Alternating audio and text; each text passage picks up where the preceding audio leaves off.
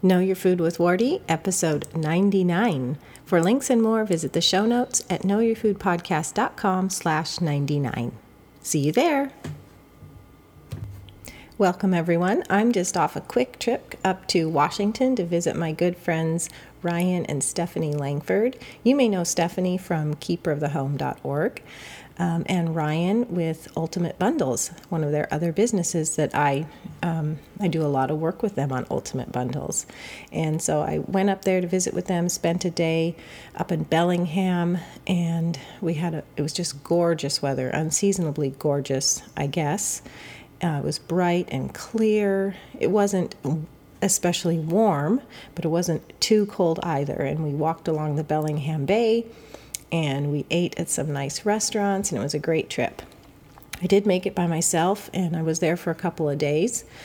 Um, so, one thing that concerned me, and I'm going to move right into the tip of the week here, one thing that concerned me was, um, as you know, over the past months, I've been um, speaking over and over about the importance of drinking plenty of water and starting that first thing in the day. That should be one of the first things you do every day to replenish yourself from the night.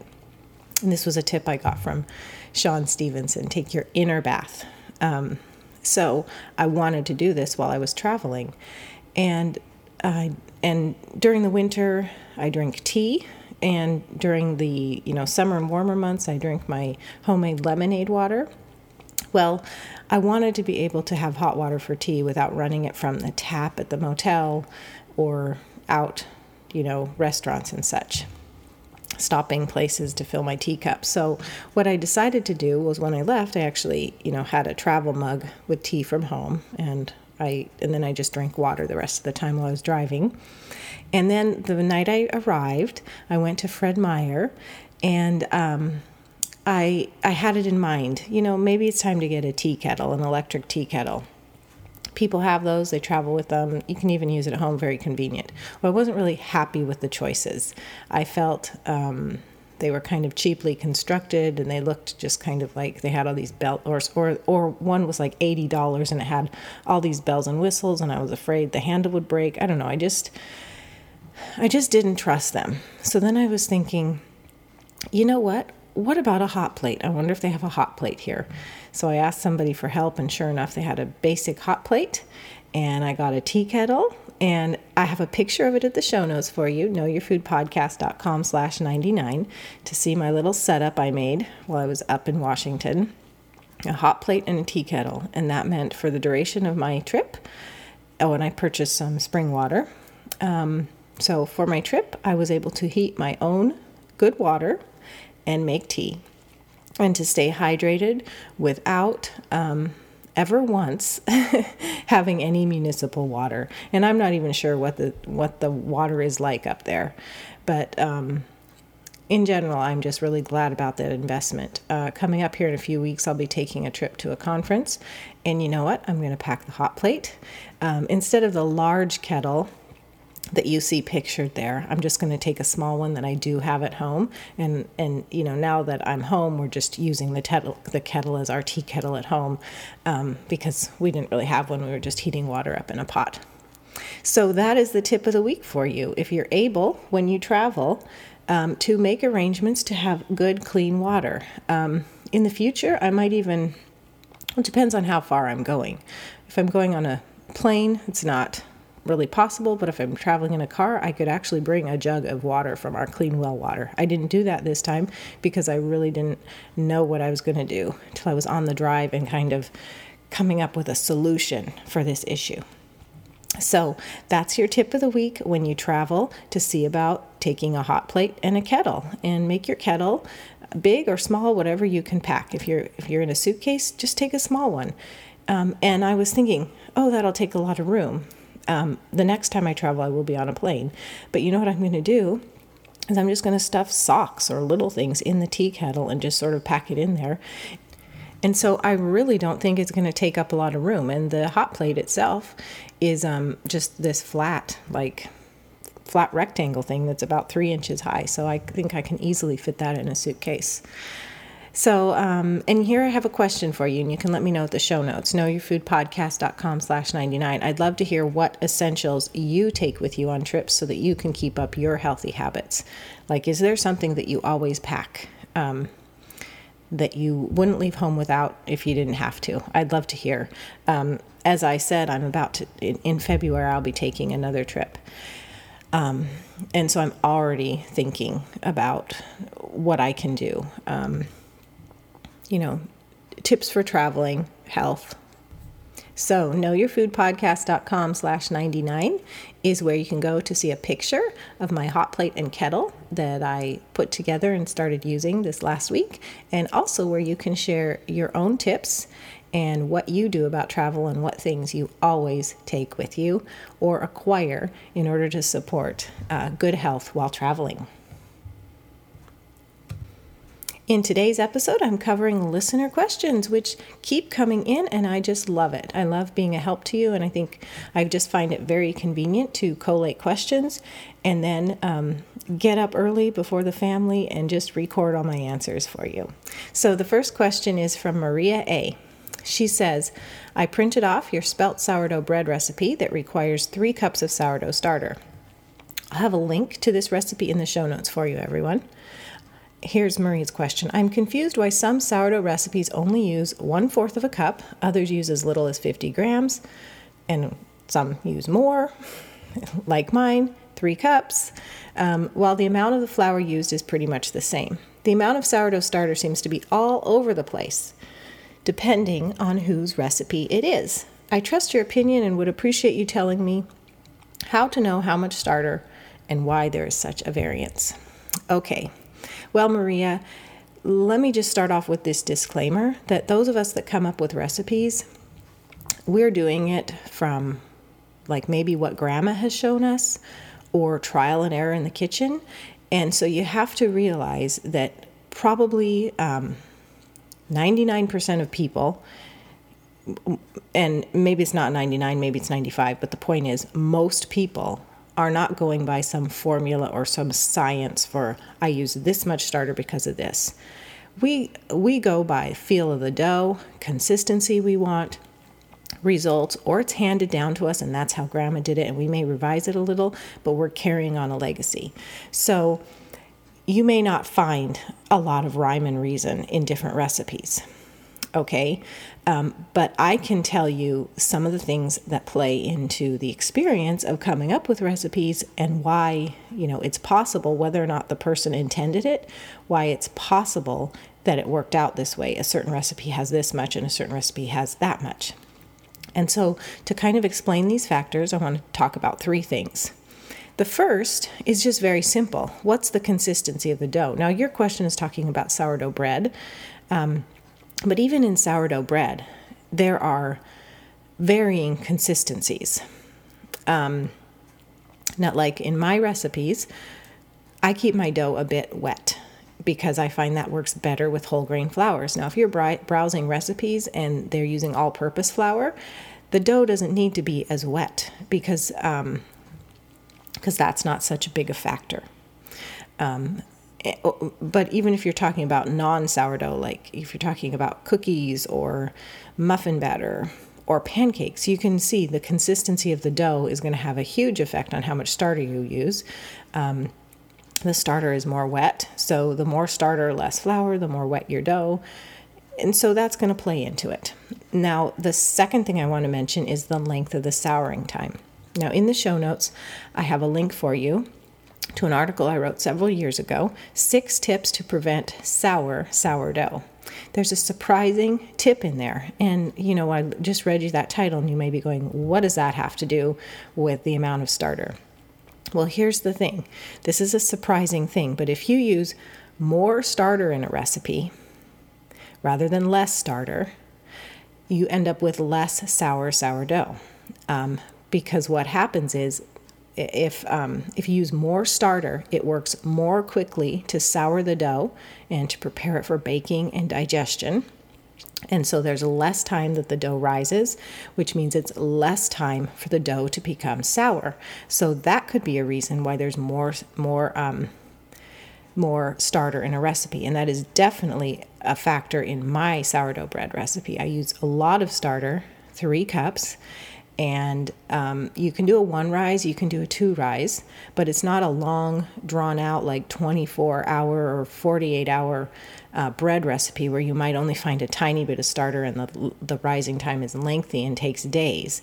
This is a um, first rise of a couple hours, and a second rise of a couple hours. And that's possible because of three cups of sourdough starter. It's a large starter culture in there to do the work.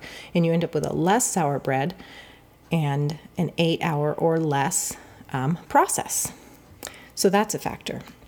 Now, the third thing I want to mention is that even though you're reading a recipe and it says three cups of flour, or sorry, three cups of starter, five to six cups of flour, which is more or less my recipe, um, the the recipe itself doesn't give the whole story. It tells what works for that cook. And there are widely varying factors that affect whether or not you're actually going to use that amount of flour with that amount of starter. I mean, don't change the starter in order to um, be very close to achieving what that recipe is having you make, but you are going to have to hold back on the flour to make sure that that flour amount is the right one for you. And the reason is, and I'm sure you know this, but flours behave differently. You may be switching the grain and it behaves differently, like spelt behaves differently from wheat. And I cover this at length in um, the sourdough e course and the sourdough e book. Or there are factors like is the flour fresh ground or has it settled? And with fresh ground flour, it's um, fluffier, and so more of it weighs the same as uh, as an amount of flour that's settled over time. So you would actually use more fresh ground flour than you would flour that has been sitting around. The other thing is your geography. If you live in a dry climate, you're going to use far less flour than somebody who lives in a humid climate. And that's because your flour is going in super dry, super starved, and it's going to suck up all that moisture from the starter.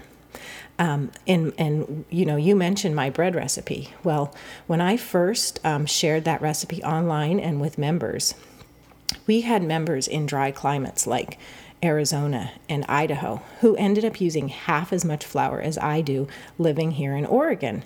Um, and that's because their climate is so dry, they would end up with a dry brick of bread if they used as much flour as I use. So, Maria, I hope that was helpful um, for you or anybody else who's wondering about the widely varying amounts of flour. There are the three things to keep in mind the consistency of the dough, the length of the souring time, and also the desired sourness um, end result. And finally, the amount of flour may not be what the recipe calls for. You may have to make adjustments.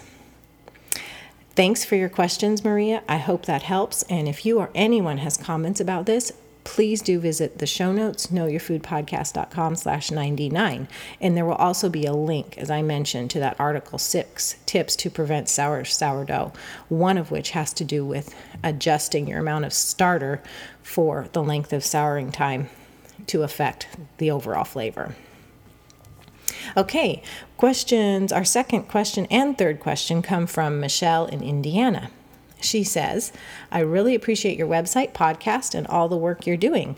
I have a question about kombucha. I fermented it too long and now it tastes like vinegar. Using it like, so I'm using it like vinegar. I used it in roasted red pepper hummus and it was delicious. How do I store it? Do I leave it in the pantry like apple cider vinegar or do I refrigerate it? My second question is, which will be the third question of this podcast I remember you saying you can use kombucha instead of lemon juice or vinegar when soaking grains and beans. Can I also use it in bone broth instead of vinegar? I know the probiotics will be destroyed but the, with the heat, but is it vinegary enough to pull the minerals out of the bone? Okay, great questions, Michelle, and very simple answers for you. Um, your first question about storing it, you can simply store it in the pantry, just like you do your apple cider vinegar. You don't need to refrigerate it. Your second question about can you use it for um, broth? Yes, you can use it as that vinegar um, that helps pull the minerals from the bones in broth. You're right. uh, the probiotics will be destroyed. But see, that's not the point when we're doing bone broth. The point is to facilitate the pulling of the minerals from the bones. And so, yes, go ahead and use your vinegary kombucha for that. Thanks for your questions, Michelle. Fourth question. This is Amelia from New Jersey. She says, I'm having a problem with starting a sourdough starter. I tried it once and it worked fine, but it doesn't work with sprouted wheat or einkorn flour. They bubble for a few days, but never grow. After six days, I'm not getting anywhere and I'm throwing it out. What is happening? What am I doing wrong? Okay, Amelia. Well, first of all, um, you started one before and it worked fine, and now you're not. If it's a different time of year, you may not we may not be able to say oh it's the sprouted wheat or einkorn. Like maybe it's a cooler time of year and it's just harder to get the starter going. That's possible. Um, another possibility is the sprouted wheat or einkorn flour are aged and maybe they don't have a lot of active um, organisms on them enough to start a strong culture so you could look into getting fresher sprouted wheat or fresher einkorn flour that have um, a more a more abundant natural yeasts on them and bacteria. The other thing is, and this is going back to if it's cooler right now, it could be slower, that maybe six days isn't enough. Maybe you need to give it longer. Normally, when you start a sourdough starter, you will see, you know, a lot of activity initially and then it will slow down. And the a lot of activity initially is kind of like all those organisms that are there battling it out and really like just, you know, just taking off because of the moisture and the food and the and the warmth. Um, but there, it's going to settle down because there's a battle going on there, and some of them are going to die and not um, survive. And so it's a, um, what do you want to call it? It's more of a long haul to establish a strong colony of organisms. If it's a cooler time of year, or if you're dealing with not as many organisms on the flour, you may need to give it longer than six days and just keep stirring vigorously and feeding and give it some more time. Now, um, I have not started a starter with either sprouted flour or einkorn flour. I've started with wheat, I've started with spelt. Um, I know in general, in order to see a lot of activity in a starter, you want to keep it on the thicker side. That's why um, we actually do more flour than water when we're starting a starter. And with maintenance, we tend to feed, you know, the same amount, dep- depending on your desired starter uh, consistency. But so if you're keeping your starter fairly thin, maybe more is happening than you think. So do more flour than water and keep it pretty thick and then you you more able more easily able to see bubbles rising doming. So give that a try. Um, other suggestions. Um, let's see. Okay so you're starting with sprouted wheat or einkorn. Well you might want to try regular wheat or rye or spelt and then switch to your sprouted flour or your einkorn. Um, my current starter right now started on spelt and at times i've fed it wheat but for the last um, probably six months, it's been exclusively einkorn. And it behaves differently. I mean, it's sort of this, I mean, it's way goopier than spelt ever is, ever was. it's definitely not like wheat, um, but it's going fine. I would say in general, it's um, visibly less active than it ever was with spelt and wheat.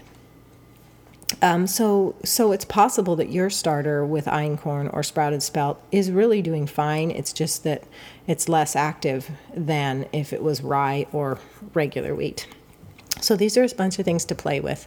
I'm going to try to find a link for you um, to uh, an article, and I don't know if it's there anymore. I may have looked for it recently and I couldn't find it, so I don't exactly remember. But there may be an article at Jovial Foods. They're the producers of the einkorn flour we all use. Um, and they may have an article there. I remember one from the past about a starter. So um, I'm going to try to dig that up for you. You can find it at the show notes, knowyourfoodpodcast.com slash 99.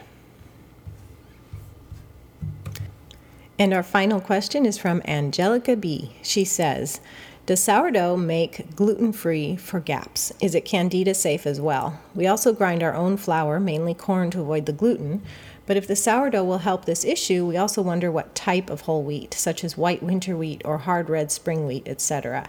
We are looking into spelt and rye as well, but it seems there are so many different types of wheat. What would be the best all around flour for sourdough? I think this would make a great post going into the different types of wheat. Okay, so let me answer your first main question, Angelica. You're wondering if sourdough makes makes um, gluten free for GAPS, and by that I think you're asking if you use sourdough when making bread, does it make it gluten free so it would work for GAPS? Okay, um, number one, sourdough is extremely powerful in processing, preparing grains for nutrition and digestion. There is a um, significant breakdown or like pre digestion of gluten, but it does not make it gluten free. So, I'm not, I mean, I will go on and answer the rest of your questions, but I think because it doesn't make it gluten free and it sounds like you need to be gluten free, that sourdough with, you know, what type of wheat is not going to help you. Instead, you should be looking at gluten free sourdough. Um, but even that, I'm gonna I'm gonna talk about a little bit. So if you do want to look at gluten free sourdough, um, and you feel it works with the stage of healing you're on, I'm going to recommend you check out um, my friend Sharon Kane's resources. Um, she has the art of gluten-free sourdough baking. She also has kits and starters to make your own make your own bread. Um, they're bread kits. They're wonderful. And the information on that is at knowyourfoodpodcast.com slash gf sourdough. Um, I also have a I have a video on my blog where I made her one of her bread kits.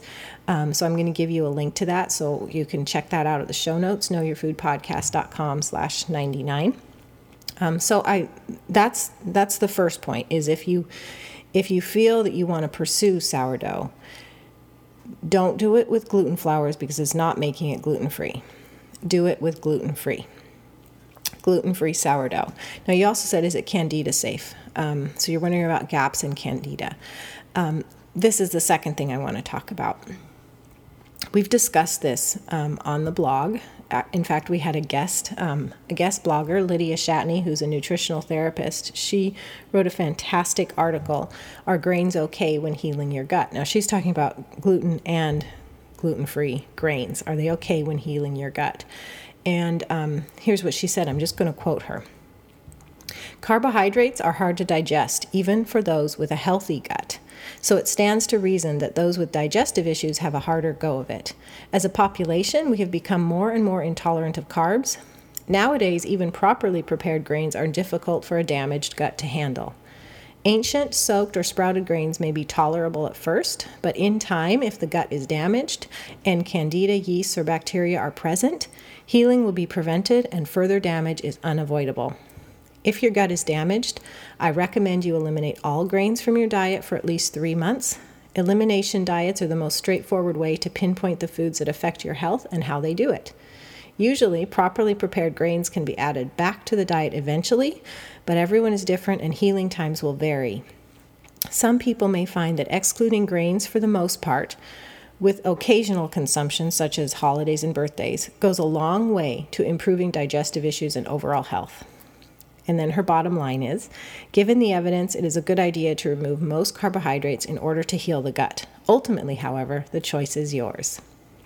So, pretty much the answer is if you feel you have gut issues and that's why you're doing gluten avoidance, that all grains are in that same camp and your healing will be uh, faster if you avoid them. It's up to you, of course. And there is the approach of slow versus fast healing. And so, like the GAPS diet or a Candida diet, um, they're fast. They're faster because you're pretty much eliminating most everything that would cause trouble. There are people, though, that heal more slowly over time without doing such restrictive diets. And I'm not saying either one is the answer, and everybody's different. So that's kind of what you need to explore. Um, and those are just some issues there. There is a um, there's another blog article by Lee on our site, and it's about gluten free. Is it a fad or is it a necessity? And if you haven't read that already, you may want to explore that um, because she's talking about um, Well, I'm just going to leave it up to you. And she also adds in a discussion of ancient grains at the end, and she's got a very balanced approach.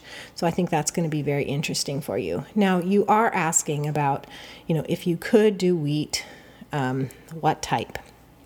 Well, you can break wheat down into two types, and I'm not, and that's besides the ancient like einkorn or spelt um, or kamut. So if you're just talking about the wheat we have available today there's two kinds. There's soft and there's hard.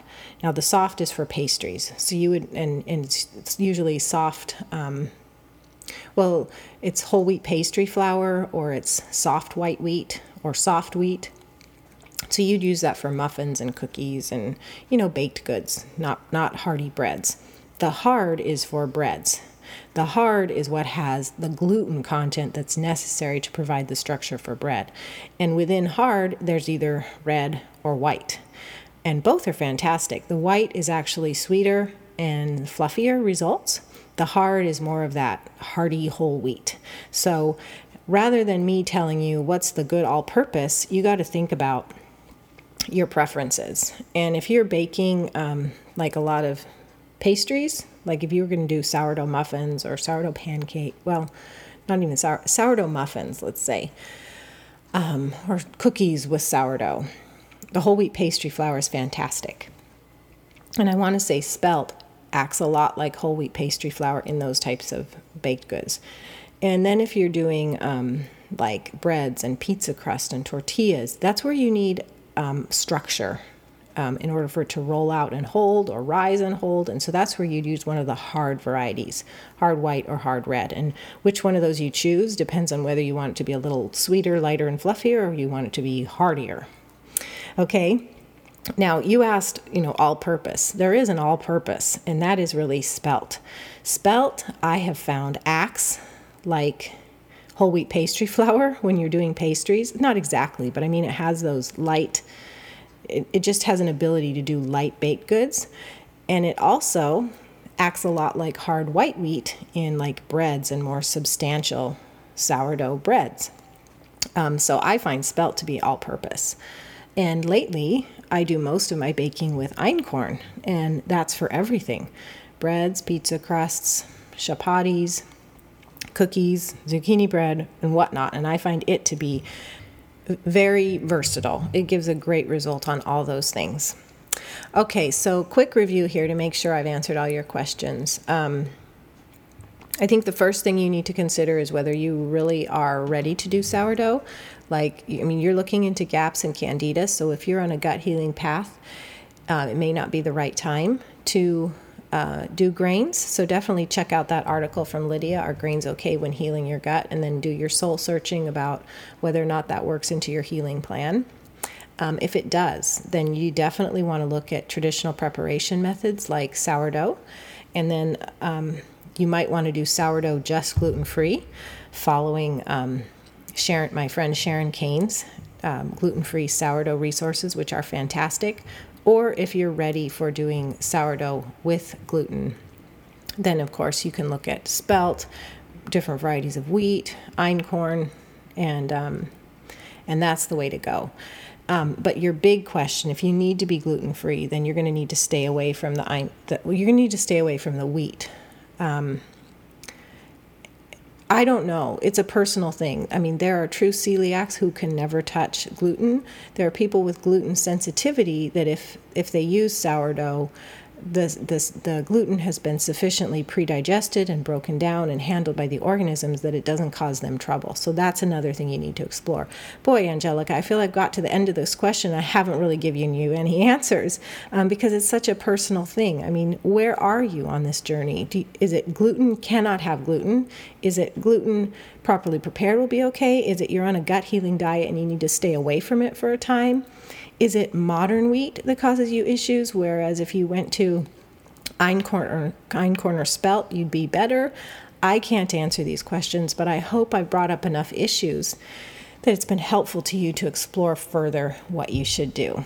Thanks for your question. Thanks for reaching out to me. And um, I just pray that your journey and your decisions would be blessed and you would find the right course of action. Well, I've come to the end, everyone. Thanks for joining me for this episode of Listener Questions. And thank you to Maria, to Michelle, Amelia, and Angelica for submitting the great questions.